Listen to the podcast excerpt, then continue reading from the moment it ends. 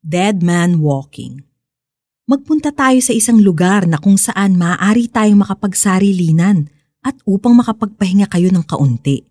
Marcos 6.31b Nakapanood ka na ba ng zombie movie? Paano sila pinortray sa movie na ito? Classic image na ng zombie ang mabagal kumilos at blanco ang muka, magulong buhok, madumi ang balat, Madalas, lukot-lukot at punit-punit din ang kanilang damit. Sino ba naman ang may time para mamalansya kung dead ka na inside, di ba? Naranasan mo na bang maging zombie? Not literally, syempre.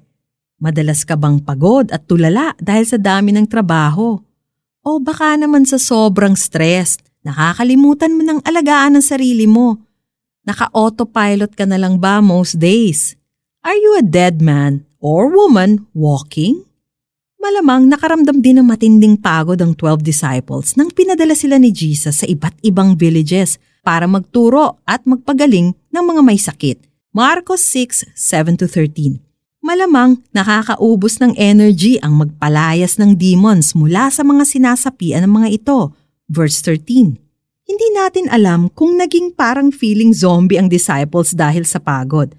Pero alam natin kung ano ang ginawa ni Jesus when he saw na hindi na sila makakain dahil sa dami ng kanilang ginagawa. Pinagpahinga niya sila. Alam ni Jesus na maraming pangangailangan ng mga taong lumalapit sa kanila. Mga taong may physical, emotional, at spiritual needs. But he also knew how important rest is. Kaya niyaya niyang disciples niya na magpahinga. Sa ibang pagkakataon, naglaan din ng oras si Jesus to be by himself para manalangin. Mateo 14, 22 to 23 o matulog para makapag-recharge.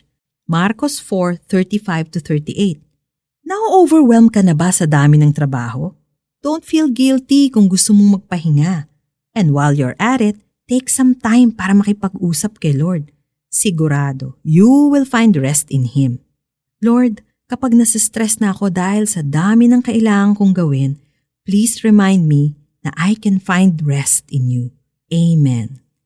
For our application, maglaan ng at least 10 to 15 minutes kada araw for rest and relaxation.